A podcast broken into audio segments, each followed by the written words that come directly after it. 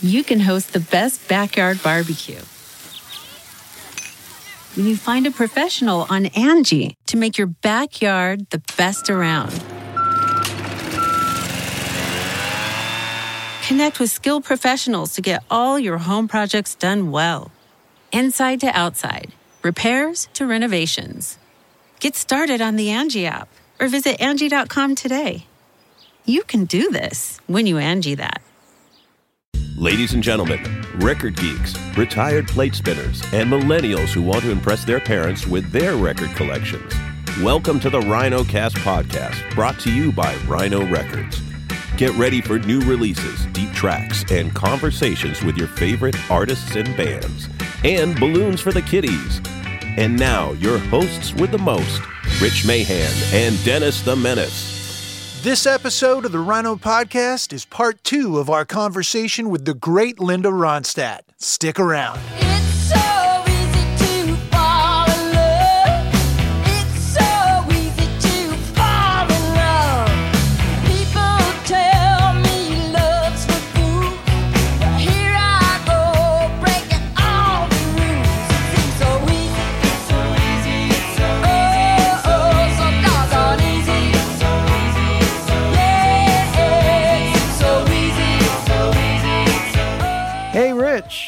Hey, Dennis, we've got the second part of your conversation with Linda Ronstadt in this episode of the Rhino Podcast. What do you guys cover in this one? Oh man, this is a treat. This is kind of, to use a term that's used in, in films, it's kind of a biopic. We start in Tucson and we make our way through Los Angeles. And a lot of the stories that you're expecting to hear, you're going to hear them direct from Linda with no filter. Gotta love that. I love music history like this. I just eat it up. She does not lack opinions. She does not lack stories, and the energy with which they're told is just captivating. Not to mention, she is Linda Ronstadt. So to sit there and hear these stories firsthand and for the audience to hear them, it's a treat would be an understatement. And you got to visit her at her house, correct, in San Francisco? Yes, indeed. In San Francisco with her cat at our side. I can't even describe how wonderful it was. What was it like to walk into her house? you know, when you knock on the door, your level of anticipation is incredible. And within milliseconds, I just felt like I was hanging out with a friend. Oh, how cool. She is rock and roll royalty, but she absolutely positively doesn't act it. However, when she has something to say, she knows her stuff. And I'm not talking just singing, I'm talking technical and music and and all sorts of really deep stuff. And that is why she is Linda Ronstadt. I've had bad dreams too many times to think that they don't mean much anymore. I alluded to this early on, but this is kind of what I figured out. And you'll either tell me I'm wrong or not. But there are very few artists that are interpreters of songs. And that's kind of what I came up with is when I was really thinking about what you've done all this time, you took songs and you made them yours. You interpreted them. You know, Sinatra did that. You know, the, the number of people I can count on maybe both my hands that have taken so many songs and made them theirs and interpreted them. Do you buy that? Because you weren't a songwriter, right? You didn't write songs, but you certainly knew how to look at a song and, and, and, and, you had some sort of internal clock that said, yeah, I want to sing this one. It would be something that would resonate in me. There'd be a line or a verse that said exactly how I felt at the time. And maybe a week later it'd be something else. Be about something else. But songs with images that you can keep it keep generating like tarot card imagery. It it brings something out of your unconscious, you know. Bob Dylan does that. Yes. And you, you talked about voicing. You used the word voicing. So can you describe for people what voicing is? Well, in, in the chords, it's where you like you could have a D chord with a D on the bottom or on the top, or or a chord with an extra note in it that isn't always there. Like certain things about your life are covered in a paragraph. Tucson growing up, really multicultural atmosphere. Tell me about that. Oh my God, it was so multicultural. Like the ultimate melting pot, right? we had a big population of Chinese people who'd fled the genocide in Mexico because they were starting to compete for jobs and women in Mexico. So they they had this thing called the three day trip to China where they would load up a bunch of Chinese people on the boat, Wow. go out a day and a half from the port, dump them overboard, and turn around and come back. So they'd go three days out and come back. And they were doing that systematically through the Chinese community. So they fled with- for their lives. Wound up in Arizona, where they started vegetable farms and markets. And then the next generation, they're all doctors and lawyers, and they were gone.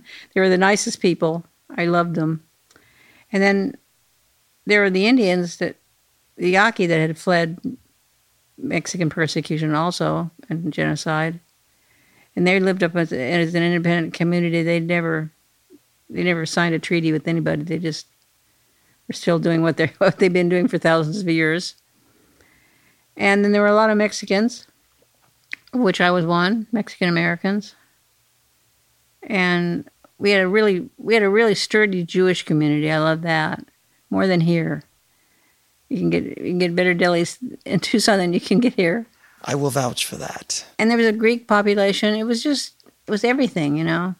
Okay, so you have this melting pot, and you're growing up, and when you turned on the radio, Oh, the Radio was wild open then, because there were all these Mexican stations we could get, and they were really great. They played all different kind of music, and then there were all these country western stations that played gospel, white gospel in the night, and white gospel on Sundays, and then we get these R and B stations. They're called race records. Then they play race records, and we could hear all that. That came from Louisiana and from XERB Del Rio, Texas, XERF. there was another station in Del Rio that Wolfman Jack was on. Yeah, it, it was that was XERF. It was. Del Rio, Texas. Yeah, Wow. XERB, and, and he came over to California at some point and went to XERB. Right. But we we heard the Wolfman man before he was even, you know. Before anybody knew who he was. Yeah, So you so you had top forty. So all of this a lot of rhythm and blues we listened to. really. So tell me more about that. Well, I loved the um the bird groups like the, the penguins and the the jays and the orioles and the you know they I loved them. I loved I loved doo wop. I was literally just mad for doo wop. You could get those stations that were really far away. You could get better reception at night when uh, the other stations just signed off. So we'd stay up really late to hear them. Earth Angel was the first. Earth Angel was the Penguins. That was the first doo wop record I bought. Wow. Had Hey Senorita on the other side. Okay, so doo wop got into your head, and around the house. We used to harmonize, my sister and brother and I. We'd sing doo wop, we'd sing soap commercials, we'd sing anything that came into our heads because we could harmonize together Wow. very naturally. Was there a moment that your that your parents realized that you weren't going to be leading the typical life? Everybody sang in the family, so it wasn't considered as anything special. My cousins all sang, and well, you know, not not professionally, but but well, gifted amateurs, you call them. But where was that sea change where you were? At what age did you go? You know, I'm not going to become an accountant. I'm not going to become a lawyer. I'm not going to become. Uh... As soon as I heard Joan Baez, Tell me more about that. well, she killed me. She she is so responsible for launching a lot of singing careers. I think her focus was so clean and pure, and she was such a skilled musician. You know, she recorded this song called Mary Hamilton. Has 900 verses. It's just her and the guitar, and she keeps it interesting all the way through because she changes her varies her guitar. She has incredible dynamics. She has, of course, that golden voice that's just beautiful, and a real purity of intention and it was just shocking. When I heard that, I said, "That's what I want to do. I want to not her, well, not what she was doing, but I wanted to do something that makes me feel like that." What age did you realize you weren't going to? And I know you've moved back there, but what age did you realize that Tucson was uh, too? I don't want to put words in your mouth. What what was what- Seventeen. Tucson was just too confining. I did. I, there weren't enough people that liked the kind of music that I liked, and I really was loved folk music then. And there was a lot of it going on in Los Angeles. The Ash Grove was in full swing. You know, you could see all these people that I read about and sing out magazine. Pete Seeger and Ry Cooder. I mean, he's the first guitar player I ever heard when I went to Los Angeles. He's to this day my favorite guitar player alive.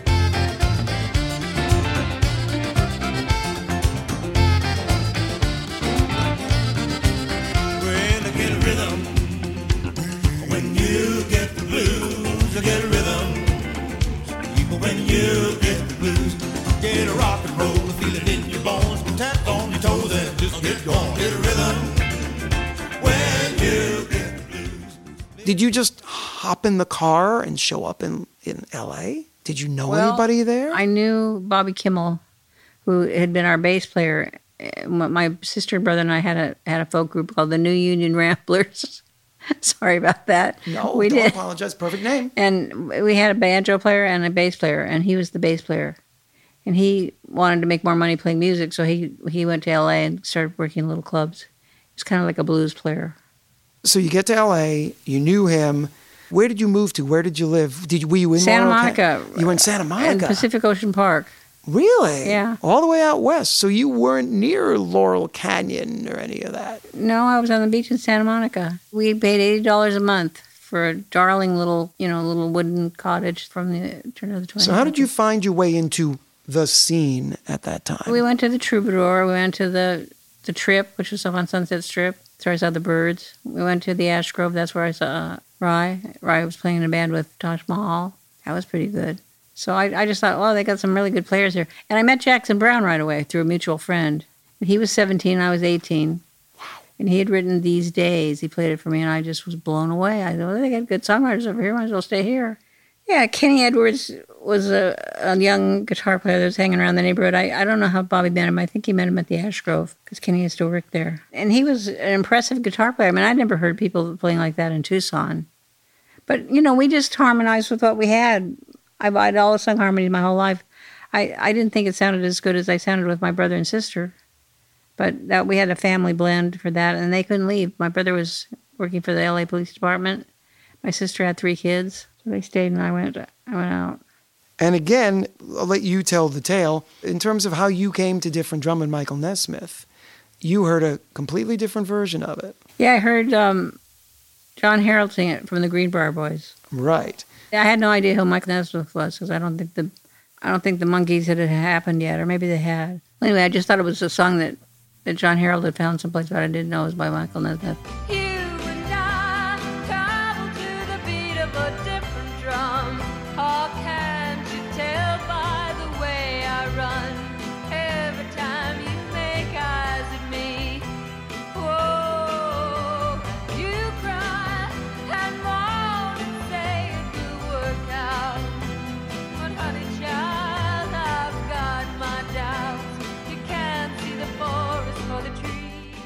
I just came in with the record to Nick Venet, who was our producer at Capitol, and said, "I think this is a hit song," and I really like it. I I really liked what it had to say. I like the words, you know. So you do different drum, and that's kind of a, you know, that kind of, it was, it was like a top 40, fit right into the moment, right? It didn't fit any particular category except pop music. But where where did you realize that it wasn't going to be a that you weren't going to be a band that you were going to be Well, I think when when I, the Stone Pony split up, I was kind of stuck playing the guitar. I'm not a great guitar player, but I could play C, G, and F, and I could move the capo. And with C, G, and F, I could play a lot of country songs. So I started singing Hank Williams songs, ah and so Patsy Cline. and so at that point because again we're talking let's let's let's kind of try to compress say 68 to 74 because that's a lot of that's a lot of time right A lot of wandering in the wilderness. But that's what's interesting, though, right? Because it was Silver Threads and Golden Needles, which was definitely. Name a few things that you remember between that. Because when we say wandering in the wilderness, you were recording the whole time, but you must have had A and R people at Capitol going, Nobody ever suggested songs for me. I could tell songs. I would love to have had somebody suggest songs for me. I, I "Why do you think A and R people left you alone?" I don't know. I mean, think Maybe about it. Maybe I bit them on the leg. I don't know. Maybe you did. What ra- what rare artist gets away without the A and R going, "Hey, hey, hey, Linda, hey, Linda, here's a list of songs we want you to do on your next It just record." didn't occur. It didn't happen. Bobby was writing a lot of the songs. They weren't that good, but he was writing them. You know, I I started playing clubs myself as my as a single artist, and I remember going up to Woodstock and meeting Eric Kaz, and I'd already met Gary White, this other good writer, Jerry Jeff Walker, and they turned me on to the McGarrigle sisters. So I came home with all these songs and not a really sympathetic producer. You know, John Boylan tried to help me a little bit, but Tell me more about the not sympathetic producer. When you say not sympathetic, meaning that he didn't get what you were trying to do? I didn't get what I was trying to do was the problem. Oh, you couldn't get him I had to an give you the idea, but I couldn't quite pull it off. I didn't have the, the technique to pull it off.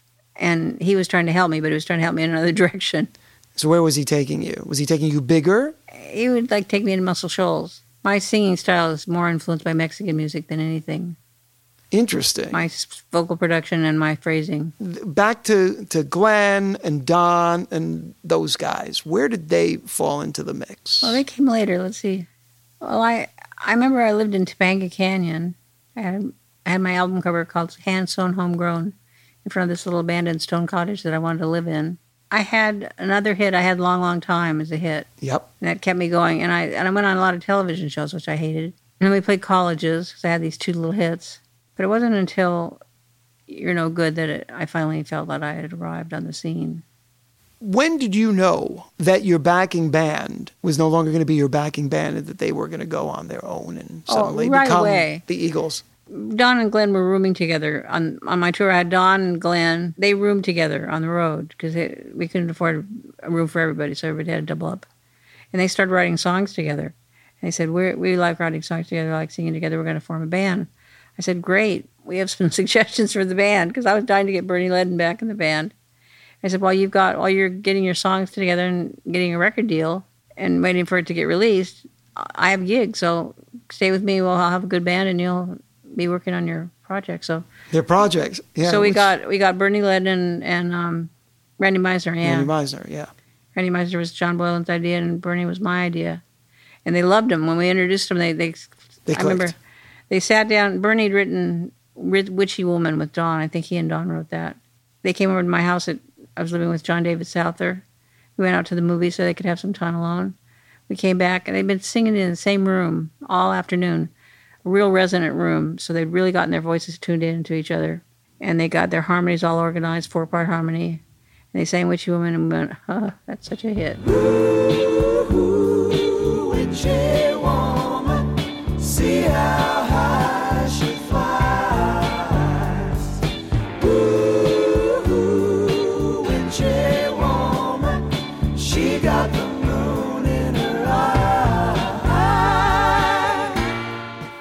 again, it's it's impossible not to go to When Will I Be Loved. Same thing. You were inspired. I'll tell you this, but then I want you to go further.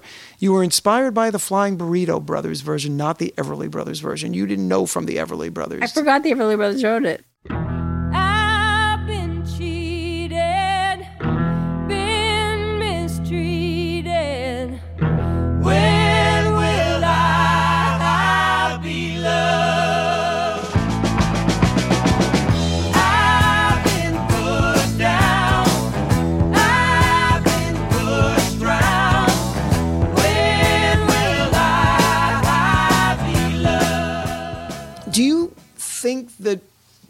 Part of your success is that sometimes the way you came to these songs wasn't the way that other people would have come to these songs, where they'd go, "Oh, I'll just redo." Because I mean, look, and I, my favorite songwriter of all time is Paul Simon. I will say that without Amen, sir. without a doubt.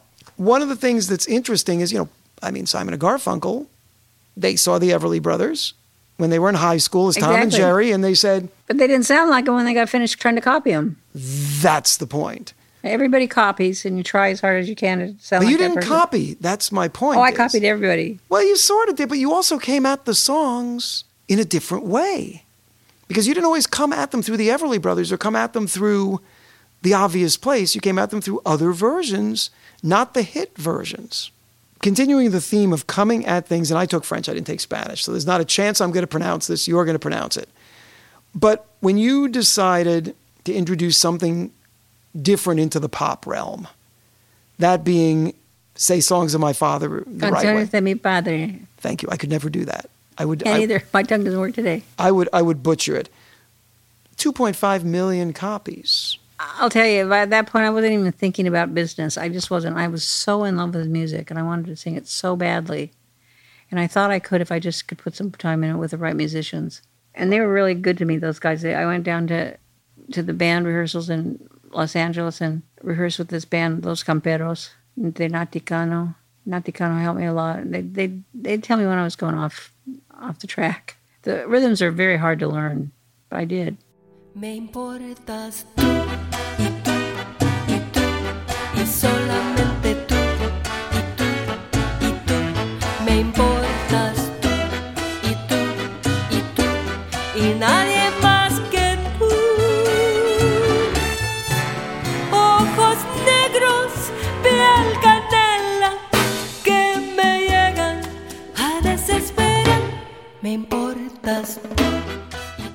based on the people you grew up with and the things you know, if all of these young pop artists who are just like, well, how come I can, there's there's only two types. Well, how come I can't get there? Right? I persevere, Yeah. I play clubs, I do open mic nights, and I can't get there. Or the ones that have the one hit and then it goes and it's gone. What would you say to them? What do you say about I think this that way they make clever records, but not write good songs these days. I I saved this for last because everybody leads with this.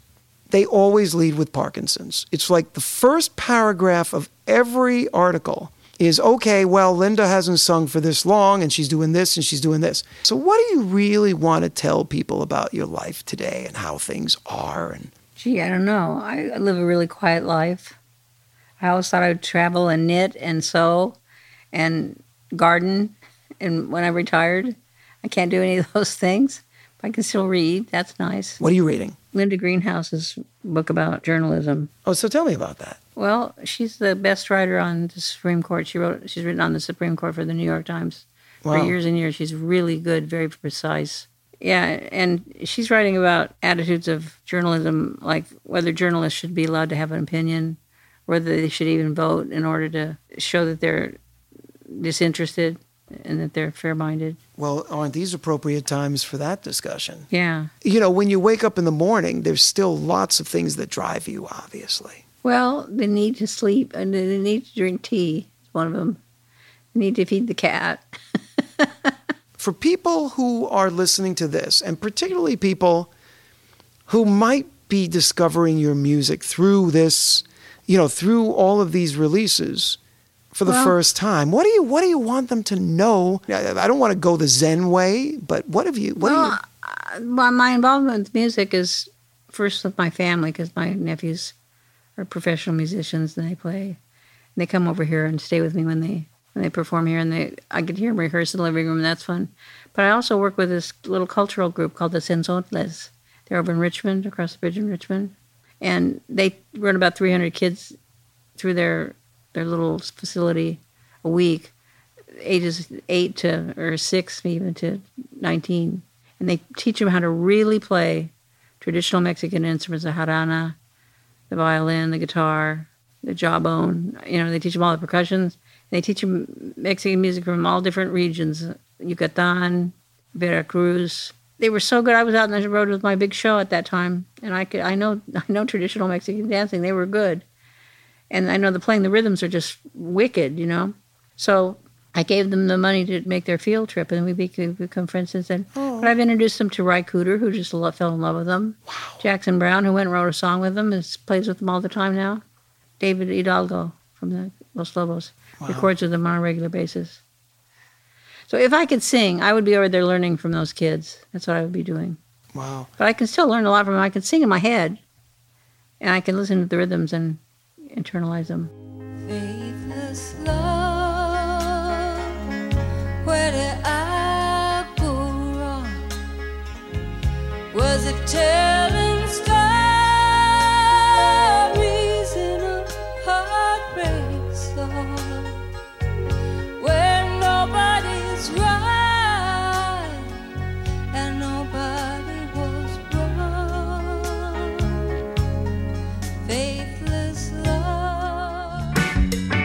I really enjoyed your conversation with Linda. There's so much that she shed light on. I feel like I know so much more about her career and what made her the person that she is and the artist that she is now. What you learn is this is a woman who earned everything that she got in her career, and she worked hard for it. Live in Hollywood, her new and only live release is available now on CD, LP, and at all streaming outlets. And as always, folks, if you haven't already, please hit that subscribe button so you don't miss the next RhinoCast. Executive producers for Rhino, John Hughes and Lauren Goldberg. Produced for Rhino by Pop Cult and Rich Mahan Promotions, all rights reserved.